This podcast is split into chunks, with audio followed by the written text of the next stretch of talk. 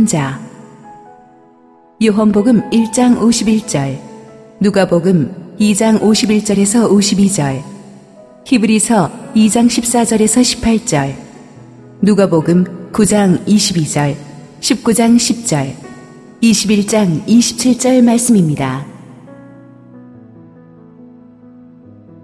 또 이르시되 진실로 진실로 너희에게 이르노니 하늘이 열리고 하나님의 사자들이 인자 위에 오르락 내리락 하는 것을 보리라 하시니라. 예수께서 함께 내려가사 나사렛에 이르러 순종하여 받드시더라. 그 어머니는 이 모든 말을 마음에 두니라. 예수는 지혜와 키가 자라가며 하나님과 사람에게 더욱 사랑스러워 가시더라. 자녀들은 혈과 육에 속하였음에 그도 또한 같은 모양으로 혈과 육을 함께 지니심은 죽음을 통하여 죽음의 세력을 잡은 자, 곧 마귀를 멸하시며 또 죽기를 무서워하므로 한평생 매여 종 노릇하는 모든 자들을 놓아주려 하심이니 이는 확실히 천사들을 붙들어 주려 하심이 아니요 오직 아브라함의 자손을 붙들어 주려 하심이라. 그러므로 그가 범사에 형제들과 같이 되심이 마땅하도다. 이는 하나님의 일에 자비하고 신실한 대제사장이 되어 백성의 죄를 속량하려 하심이라. 그가 시험을 받아 고난을 당하셨은즉 시험 받는 자들을 능히 도우실 수 있느니라. 이르시되 인자가 많은 고난을 받고 장로들과 대제사장들과 서기관들에게 버림받되어 죽임을 당하고 제3일에 살아나야 하리라 하시고 인자가 온 것은 잃어버린 자를 찾아 구원하려 함이니라. 그때의 사람들이 인자가 구름을 타고 능력과 큰 영광으로 오는 것을 보리라. 할렐루야. 우리 하나님께 감사와 영광의 박수 올려드리겠습니다. 우리 축복된 가정주일 예배에 오신 여러분 모두에게 하나님의 은혜와 축복이 넘치도록 임하기를 원합니다. 우리 함께 기도하시고 말씀 보겠습니다. 사랑의 아버지 가정 주일입니다. 세상이 아무리 소용돌이 쳐도 하나님이 세우신 가정이 주님의 은혜 안에 살아있게 하시니 감사합니다. 가정이 교회를 중심으로 세워져서 이 험한 세상을 이겨낼 수 있는 힘이 될 줄을 믿습니다.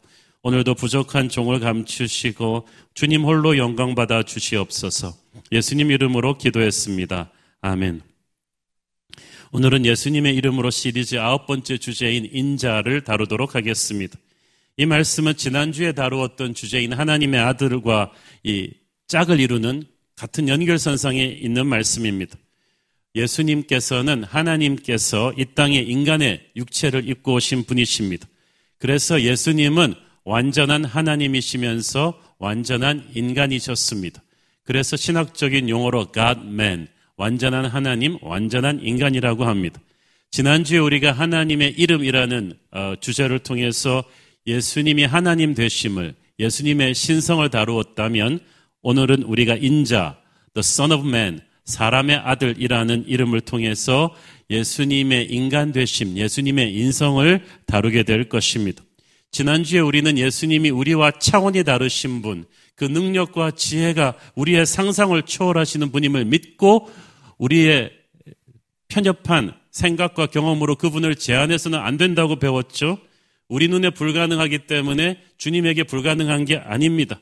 그렇기 때문에 우리는 어떤 절망적인 상황 속에서도 절망을 속단하지 말고 모든 이름 위에 뛰어나신 초자연적인 능력을 가지신 그분께 우리의 삶의 조종관을 맡겨드려야 된다고 배웠습니다.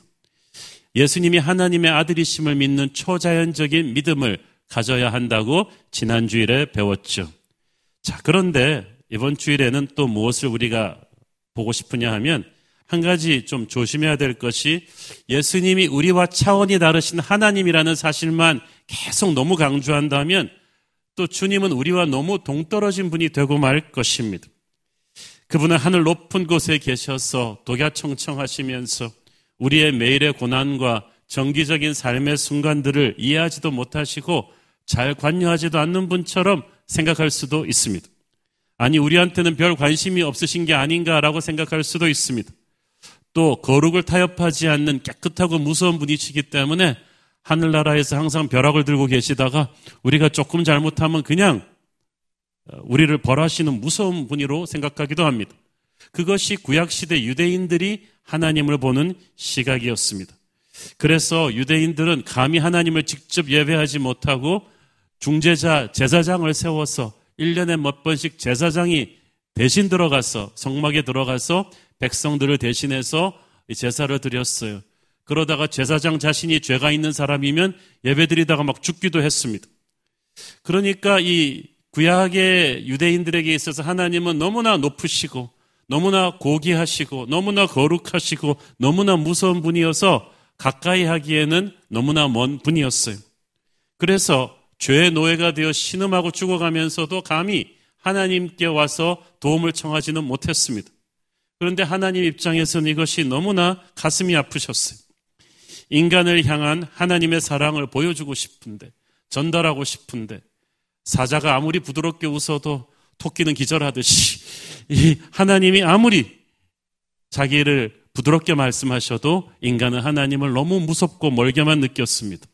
특히 죄의 노예가 된 인간들이 자신의 힘으로는 결코 죄에서 자유할 수 없음을 아시고 하나님은 더욱 마음이 아프셨습니다. 그래서 하나님의 위대한 결단이 내려집니다. 직접 하나님이 인간의 육체를 입으시고 이 3차원의 인간 세상의 시간과 공간 속으로 뛰어들어오셨습니다.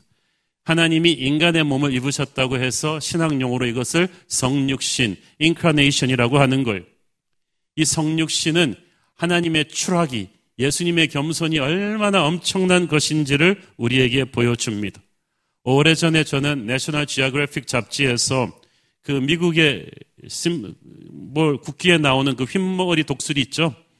그랜드 캐년을 쫙 활강할 때 날개에서 날개까지가 3미터 정도가 되는 거대한 독수리입니다. 이 독수리를 어, 사냥꾼들이 사로잡아 가지고 아주 못되게 이렇게 좁은 세상에다 가둬놨어요. 먹이는 잘 줬습니다만은 몇 주일도 못 돼서 독수리는 시름시름 앓다가 이유 없이 죽고 말았어요. 왜 죽었겠어요? 하늘의 왕자이니 독수리는 큰 날개를 펼치고 넓은 창공을 누비고 살아야만 하는데 그 자유를 뺏고 하늘로부터 추락시켜서 그의 영광을 뺏어버렸을 때 그는 그 치욕과 고통을 견디지 못해 죽었습니다. 미물인 독수리도 그럴지인데 온 우주에 충만하신 영광의 하나님께서 숨결 하나로 천지를 창조하신 그 하나님이 이 좁디 좁은 지구에 인간의 몸을 입으시고 이 3차원의 시간 속에 스스로 갇혀버리셨습니다. 그 고통은요, 우리가 상상할 수도 없는 것입니다.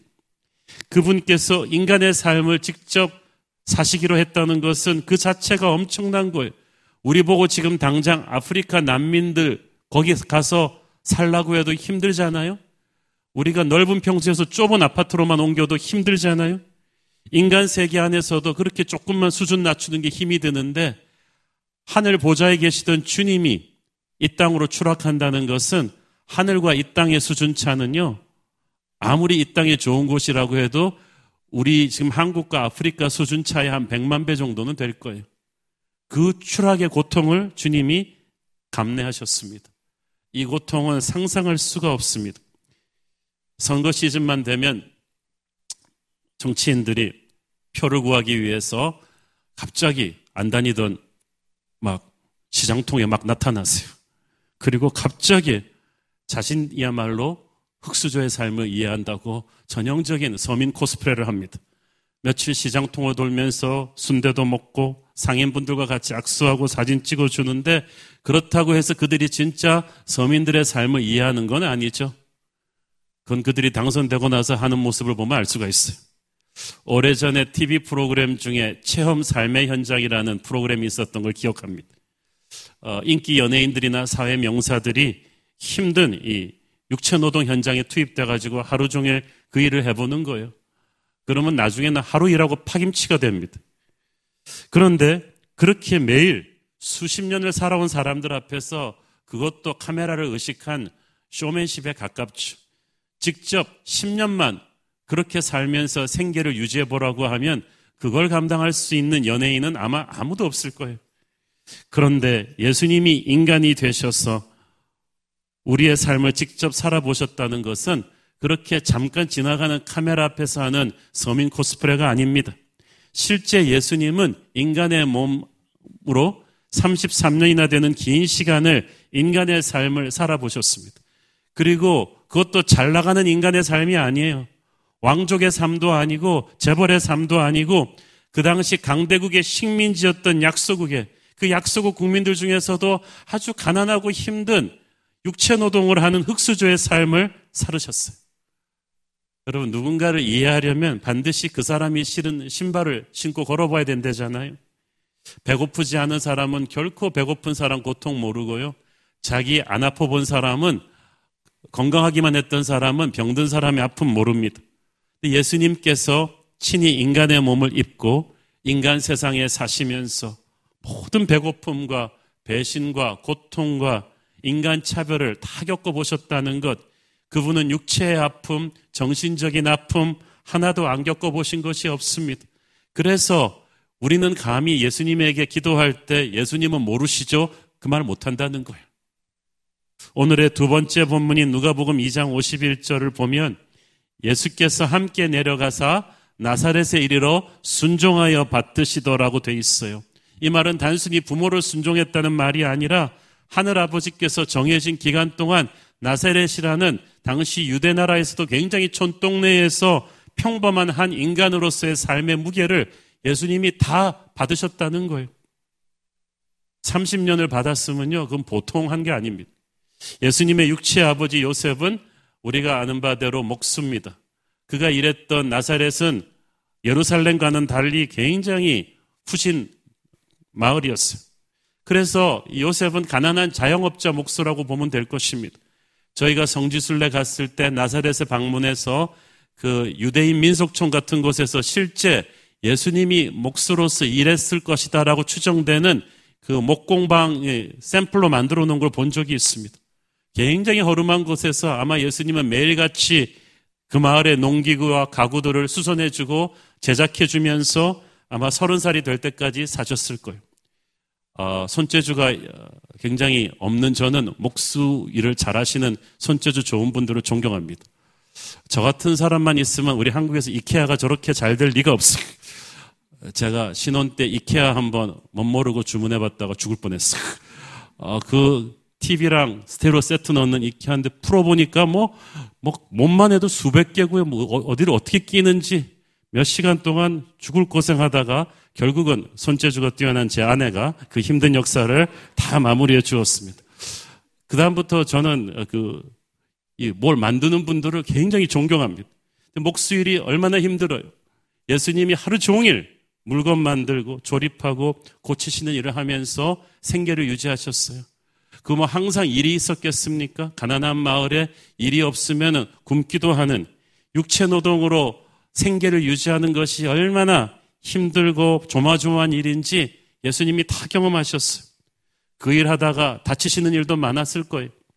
상해보험도 없던 시대에 그것도 얼마나 힘드셨겠습니까? 또 뭐 그 당시도 사람 사는 동네인데 기껏 만들어준 가구 들고 와서 이거 잘못 고쳤다고 하면서 나 환불해 달라고 하는 진상 고객은 없었을까요? 직장 생활에서 그렇게 마음고생, 몸고생 하는 게 얼마나 힘든 것인지 일이 없어서 굶는 게 얼마나 힘든 것인지 우리 주님께서 다 경험해 보셨을 것입니다.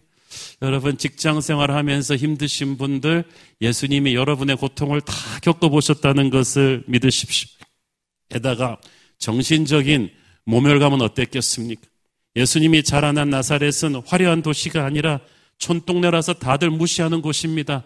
자네 어디서 왔나 그래서 나사렛입니다 그러면은 흥 하고 그냥 딱 무시해버리는 그런 마을이었습니다. 목수라는 직업도 평범하고 가난한 직업이죠. 안 그래도 그 당시 유대 사람들은 식민지였기 때문에 그들 앞에 있는 로마 사람들 앞에서 무시당했어요. 그런데 예수님은 같은 유대 사람들끼리도 무시하는 촌동네에서 자라셨어요.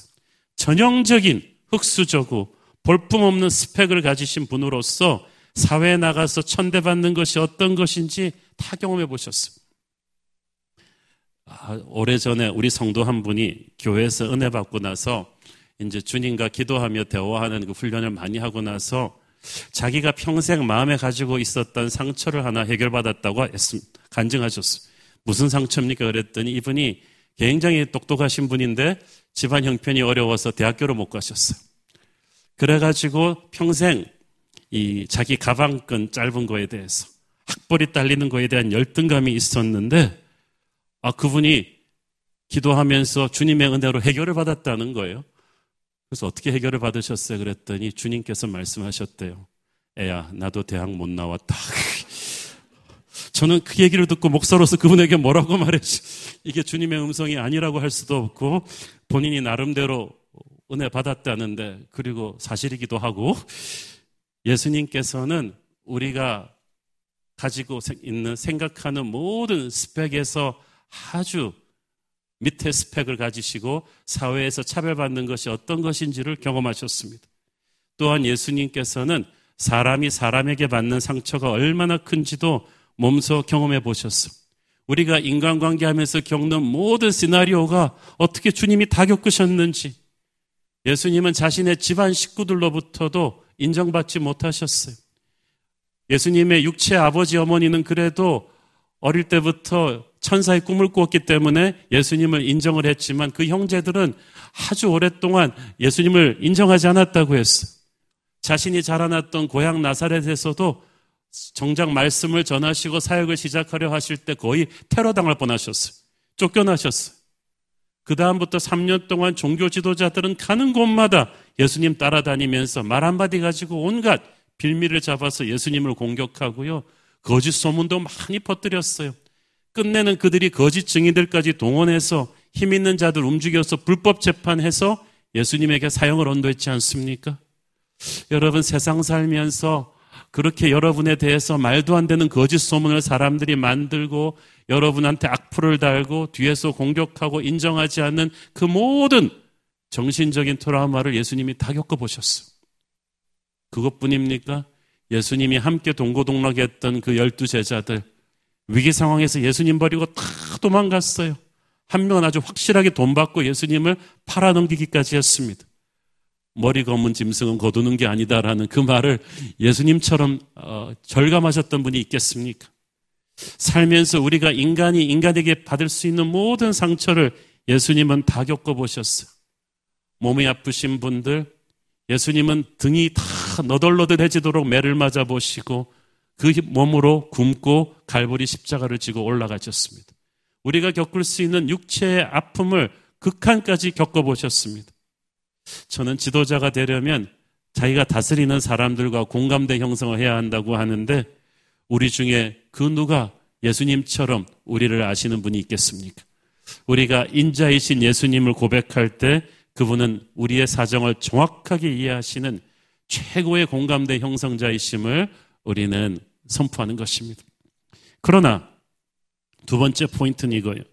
예수님이 우리를 다 경험으로 아시고 우리의 아픔을 이해해 주는 것만으로 끝난다면 그리고 아무 도움도 못 준다면 이건 또 무슨 의미가 있겠습니까? 그러니까 예수님이 굉장히 착하세요. 우리가 상처받을 때 이해하시고 눈물을 흘려주시는데 같이 앉으셔갖고 어떡하니 어떡하니 이러고 같이 그냥 울기만 하고 끝난다면 너무나 착하신데 너무나 무능력하시다면 이것 또한 신앙이 힘이 빠지는 일이에요.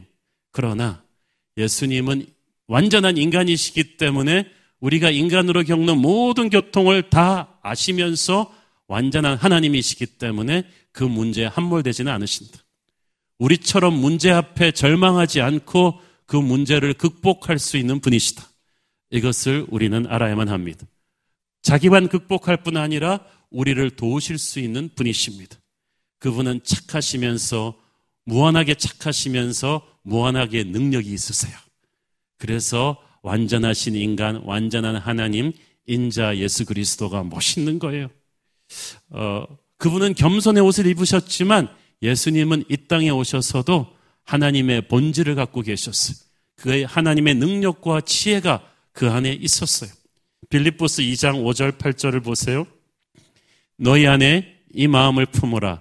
곧 그리스도 예수의 마음이니 그는 근본 하나님의 본체시나 하나님과 동등됨을 취할 것으로 여기지 아니하시고 오히려 자기를 비워 종의 형체를 가지사 사람들과 같이 되셨고 사람의 모양으로 나타나사 자기를 죽기까지 복종하셨으니 곧 십자가의 죽으심이라. 여기서 중요한 말씀은 자기를 비워서 종의 형체를 가지사 사람들과 같이 되었다는 말이에요. 자기를 비워 사람들과 같이 되셨다는 말은 하나님이 인간의 육체를 입으셨다는 말인데 이것을 많은 자유주의 신학자들은 그래서 예수님이 인간이 되셔서 이 땅에 계셨을 때는 하나님은 아니었다. 이 땅에 계셨을 땐 예수님은 그냥 인간이시기만 했다고 하는데 그건 틀린 말이에요.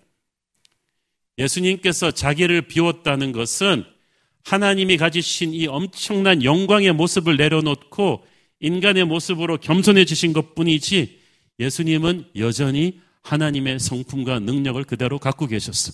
그걸 우리가 어떻게 하냐 하면 인간으로서는 불가능한 시련 앞에서 예수님은 그 문제를 인간으로 해결하지 않으시고 하나님으로 해결하신 것을 보면 알 수가 있어. 예수님은 이 땅에서 돈도 없고 백도 없고 집도 없는 분이셨지만 어떤 문제를 당해도 그 문제에 인간의 모습으로 패닉하지 않으셨어요. 당시 유다는 로마의 식민지였어요. 로마 병사만 지나가도 유대인들은 덜덜 떨었는데 예수님은 로마의 백부장, 로마 총독 빌라도까지도 어린애 다루듯 하셨어요. 권위가 하나님의 권위였기 때문이죠. 5천 명 군중이 배고프다 하면 인간은 패닉할 텐데 예수님은 가볍게 감사기도 하시고 5천 명을 먹였어요.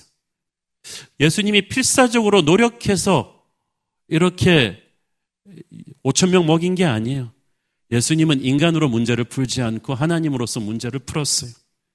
그 당시 뭉둥병, 혈류병, 장님, 벙어리 다 불치병인데 예수님은 인간으로서 열심히 노력해서 그 문제를 해결한 것이 아니라 하나님의 권위로 순식간에 그 문제를 해결하셨어요.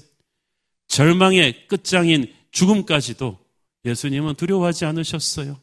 죽은 나사로도 가볍게 살려내셨잖아요. 결론, 예수님은 인간의 육체를 입고 계셨지만 여전히 하나님이셨고, 그렇기 때문에 인간이 겪는 문제를 하늘의 능력으로 극복하셨어요. 그리고 그 능력으로 우리를 돕기를 원하십니다.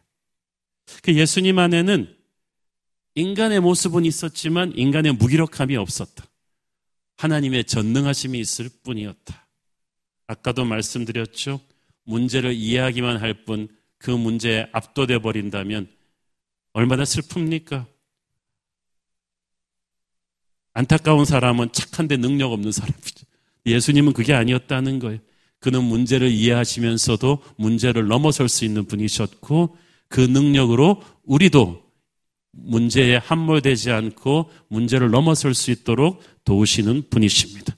오늘도 주님께서는 우리가 겪고 있는 그 어떤 힘든 문제도 이해하시고 우리의 눈물을 닦아주시면서도 동시에 이 문제를 극복하는 기적 같은 브레이크드루를 주실 수 있는 분인 줄 믿습니다. 그게 인자를 믿는 믿음이에요. 인자로 오신 예수 그리스도에게 주어진 가장 중요한 미션은 우리를 죄에서 구원하는 것이었어요. 근데 이 십자가 사건을 이야기할 때 반드시 성경에서 이렇게 나오는 것이 예수님이 인간의 몸을 입으신 것이 우리를 죄에서 구원하는 그 십자가 사건과 깊은 어, 연관이 있다는 것. 히브리스 2장 14절을 보세요. 그도 자녀들은 혈에 속하였음에 그도 또한 같은 모양으로 혈과 육을 함께 지니심은 죽음을 통하여 죽음의 세력을 잡은 자 곧 마귀를 멸하시모. 자 보세요. 그가 혈과 육을 함께 지니심은 예수님이 인간이 되시는 것이 그리고 십자가에서 죽으시는 것이 마귀를 멸하는 것에 아주 깊은 연관이 있다는 거예요. 자, 기독교 센스에서 여러분이 이미 배우셨던 사실을 이 포인트에서 다시 한번 복습합니다. 이게 왜 십자가가 필요했는가? 왜냐하면 하나님의 성품은 하나는 정의, 하나는 사랑이거든요. 죄로 인해 인간이 죽게 됐어요. 그러면 하나님께서 야 그냥 뭐 나 그냥 죄를 눈 감아 줄게 용서해 주마 그냥 이렇게 할 수도 있는데 그러면 하나님의 정의가 깨져요. 죄인을 대가 없이 그냥 막 용서해 주면 또 한편 하나님께서는 너 죄 지었어? 너 그럼 죄값을 치르고 죽어야 돼. 이렇게 말씀하실 수도 있지만 그렇게 되면 하나님의 사랑의 위배가 돼요. 그래서 하나님의 정의와 하나님의 사랑을 동시에 만족시킬 수 있는 방법이 우리의 죄값을 치르긴 치르는데 다른 사람이 대신 치러주는 거예요. 그런데 이 다른 사람, 이 다른 희생제물이 바로 예수님이어야만 합니다. 인자로 오신 예수님이어야만 합니다. 왜냐하면 첫째, 우리의 죄값을 위해서 죽으려면은 그 사람은 죄가 없어야 돼요. 죄인은 죄인을 위해 죽을 수가 없습니다. 살인범 두 명이 있는데 한 명이 아 나는 저 사람 위해서 죽어 주겠습니다. 죽을 자격이 없어요. 그 사람은 어차피 자기 죄를 안고 죽어야 하니까. 다른 사람의 죄를 대신하려면 죽어주는 그 희생제물은 깨끗한 사람이야만 돼요. 근데 이 지구상에 깨끗한 무죄한 사람은 예수 그리스도 한 분밖에 없어요. 둘째로 이 희생제물은 완전한 인간이라야만 합니다. 죄는 반드시 생명의 죽음으로 갚아야만 하는데 하나님은 죽을 수가 없는 존재죠. 하나님이 죽으셨다고 하면 이거는 안 돼요. 그래서 죽으려면 인간이어야만 합니다. 그래서 죄 없는 하나님의 아들이 완전한 인간의 몸을 입으셔서 인자가 우리를 위해서 죽으셔야 된다는 거야. 은혜란 죄를 그냥 눈 감아주는 것이 아닙니다. 죄값을 누가 대신 치러주는 거예요. 죄 없는 하나님의 아들의 목숨으로 우리의 죄값을 대신 치루어진 것, 그게 십자가의 은혜고 대신 값을 치렀다고 해서 대속이라고 하는 거예요. 남의 죄를 대신해서 벌받고 죄값을 치르는 그 하나님의 아들의 사랑이 바로 복음의 진수입니다. 예수님께서 십자가 위에서 다 이루었다고 선포하셨을 때 그것은 우리의 모든 죄값을 이제 다 치루어줬다는 거예요. 이제 죄값을 치렀기 때문에 우리는 죄에서 자유한 것입니다. 이제 우리는 새로운 인생을 살 수 있는 거예요. 이것이 얼마나 엄청난 축복입니까? 히브리서 2장 15절. 또 죽기를 무서워함으로 한평생 매여 종노릇하는 모든 자들을 놓아주려 하심이니. 사람들이 얼마나 죽음에 대한 공포가 있는지 몰라요. 사탄이 이 죽음에 대한 공포 하나 가지고 인간을 얼마나 괴롭히고 위협해 왔는지 모릅니다. 그런데 사탄이 든 이 죽음의 권세의 권총에는 총알이 딱 한 방밖에 없어요. 그 사방의 권세를 가지고 사탄이 그 한 발을 쐈는데 예수님이 나를 뒤로 밀쳐내시고 예수님이 대신 받으셨어요. 그리고 십자가에서 돌아가셨습니다. 그리고 부활하심으로 그 권세를 이기셨어요. 따라서 이제 사탄이 든 그 권총에는 총알이 없어요. 마귀가 총알도 없는 권총을 가지고 계속 우리한테 블러핑을 하는 거죠. 협박을 하는 거예요. 그러나 우리가 십자가를 다시 기억할 때마다 마귀의 권총에는 총알이 없다는 것을 기억하는 것입니다. 그 죽음에는 권세가 없고 사탄에게는 으르렁거림 속에는 이빨이 없다는 것을 우리는 기억합니다. 이제 우리는 예수 안에서 죽음을 두려워하지 않는 새로운 인생을 살게 된 거야. 나는 부활이요 생명이니 나를 믿는 자는 죽어도 살겠고 살아서 나를 믿는 자는 영원히 죽지 않을 것이다. 이 사실을 믿고 우리는 죽음의 공포를 이기는 것입니다. 자, 인자로 오신 예수님이기 때문에 십자가 죽음이 하실 수 있었고 예수님이 인간의 ik체를 입고 십자가에서 죽으셔야 심판주로서의 권위가 또 거기까지 연결이 돼요. 자, 누가복음 21장 27절 보세요. 그때 사람들이 인자가 구름을 타고 능력과 큰 영광으로 오는 것을 보리라. 그때가 언제예요? 주님 다시 오실 때요. 천군 천사를 거느리며 영광의 주님으로 다시 오실 그때요. 베들레헴에 보잘것없는 말구의 아기로 오시는 게 아니에요. 이제는 하늘과 땅이 두려워하는 그 엄청난 영광 속에 오실 때 왜 하필 예수님이 그 심판주로 오시는 자기 자신을 인자라고 했겠어? 하나님의 아들이 오리라 그러면 더 멋있어 보이잖아요. 가오가 있지. 그런데 하나님, 예수님께서 그 마지막 심판주로 오실 자신을 인자라고 말합니다. 왜 그런지 아세요? 그분이 인자로서 이 땅에 육체를 입고 오셔서 우리의 삶을 사시고 인자로서 우리를 위해 십자가에서 죽으시고 부활하신 그 모든 인자로서 이루어내신 그 일이 최후의 심판주로서 하늘과 땅의 모든 권세를 가질 자격을 드린 거예요. 이것이 모두 심판주 예수 그리스도 모든 이름 위에 뛰어난 이름 예수님의 그 영광을 향한 이 디딤돌이었던 거야. 그래서 예수님은 인자로 자기가 다시 오실 것이라고 말씀하십니다. 우리는 예수님이 인자로 오셔서 우리에게 보여주신 그 십자가 복음을 믿을 때 다시 오실 주님을 당당히 맞이할 수가 있을 것입니다. 인자로 오신 예수의 십자가를 믿은 자만이 최후의 심판대가 시상대로 바뀌는 그런 축복을 경험하게 될 거예요. 사랑하는 여러분, 우리가 예수님을 인자라고 고백했을 때 그가 완전하신 인간이시면서 완전하신 하나님임을 인정하는 것이라고 했어요. 인자이신 예수님은 그렇기 때문에 우리가 그냥 존경하는 어, 공자, 맹자 같은 단순한 도덕적인 스승 정도가 아닙니다. 그는 이 땅에 인간의 육체를 입고 사셨지만 완전한 하나님이셨어요. 그렇기 때문에 그는 우리를 이해하실 뿐 아니라 우리를 도우실 수 있으신데 우리가 일반 하나 그냥 세상에서 살면서 겪는 크고 작은 문제뿐 아니라 하나님의 사람으로서 가는 길에서 특히 우리를 도우실 것입니다. 히브리서 2장 17절 18절을 읽겠습니다. 그러므로 그가 범사의 형제들과 같이 되심이 마땅하도다.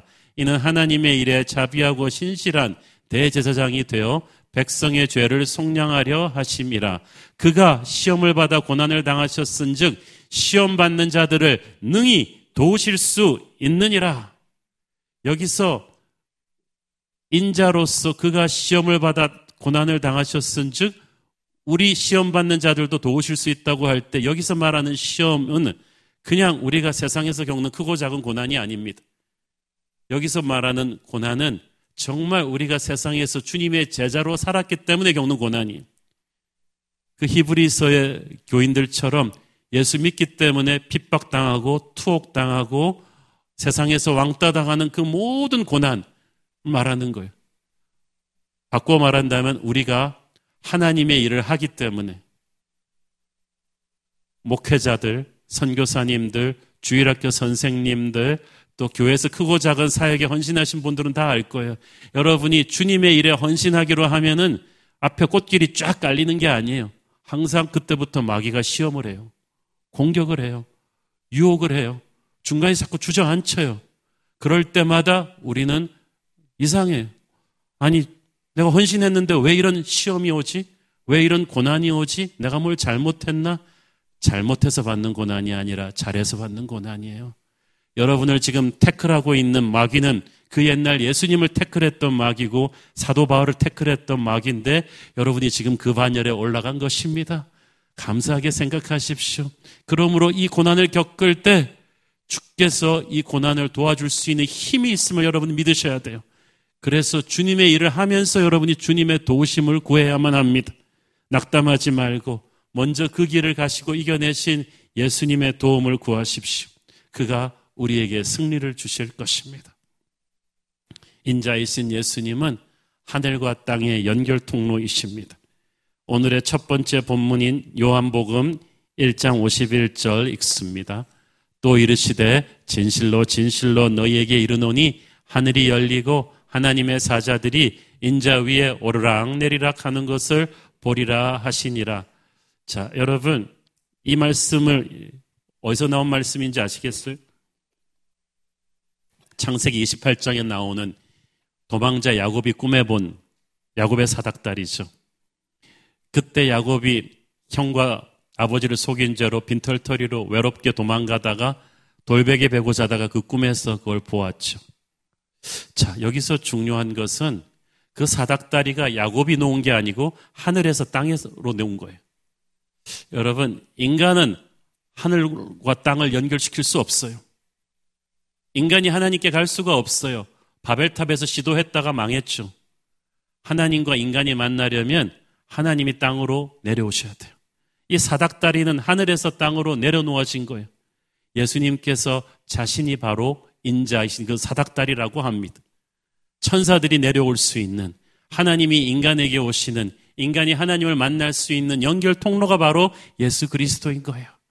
가장 비천한 자에게도 지금 야곱이 착하고 자격이 있어서 사닥다리가 놓아진 게 아니에요. 하나님이 은혜로 놓아주신 거예요. 마찬가지로 자격 없는 우리 같은 사람에게도 하나님이 인자이신 예수 그리스도를 보내셔서 이제 그 보배로운 주님의 임재 앞으로 갈 수 있도록 연결 통로를 놔주셨어.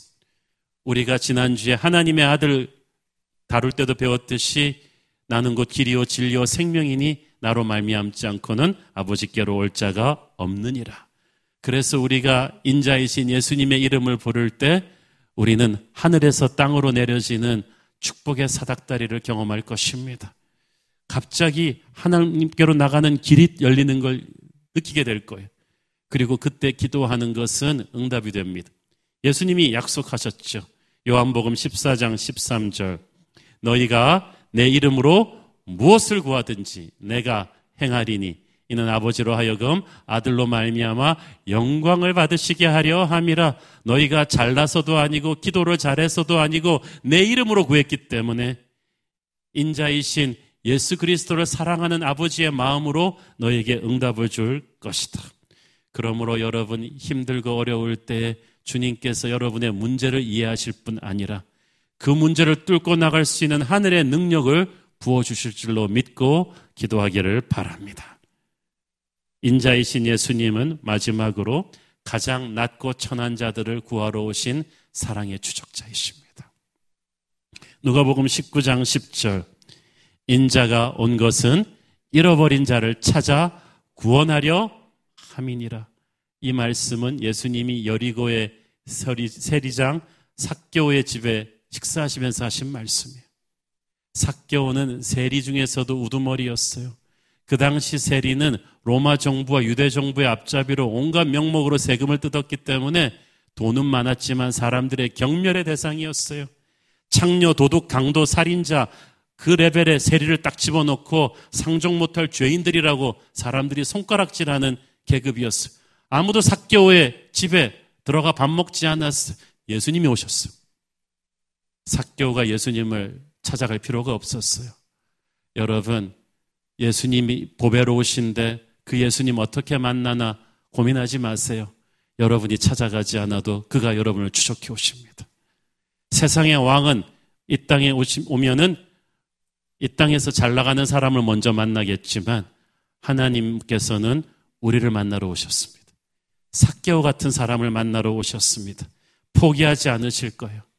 사랑의 추적자라는 말, 비록 제가 만든 말이지만 멋있지 않습니까?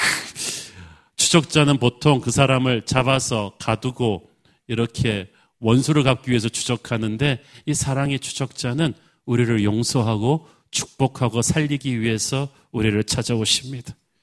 오늘도 사개와 같이 변방에 밀려 있던 가난한 영혼들에게 인자이신 예수님은 찾아오십니다. 그는 완전한 인간이시기에 우리를 이해하실 수 있고 완전한 하나님이시기에 우리를 도우실 수가 있습니다.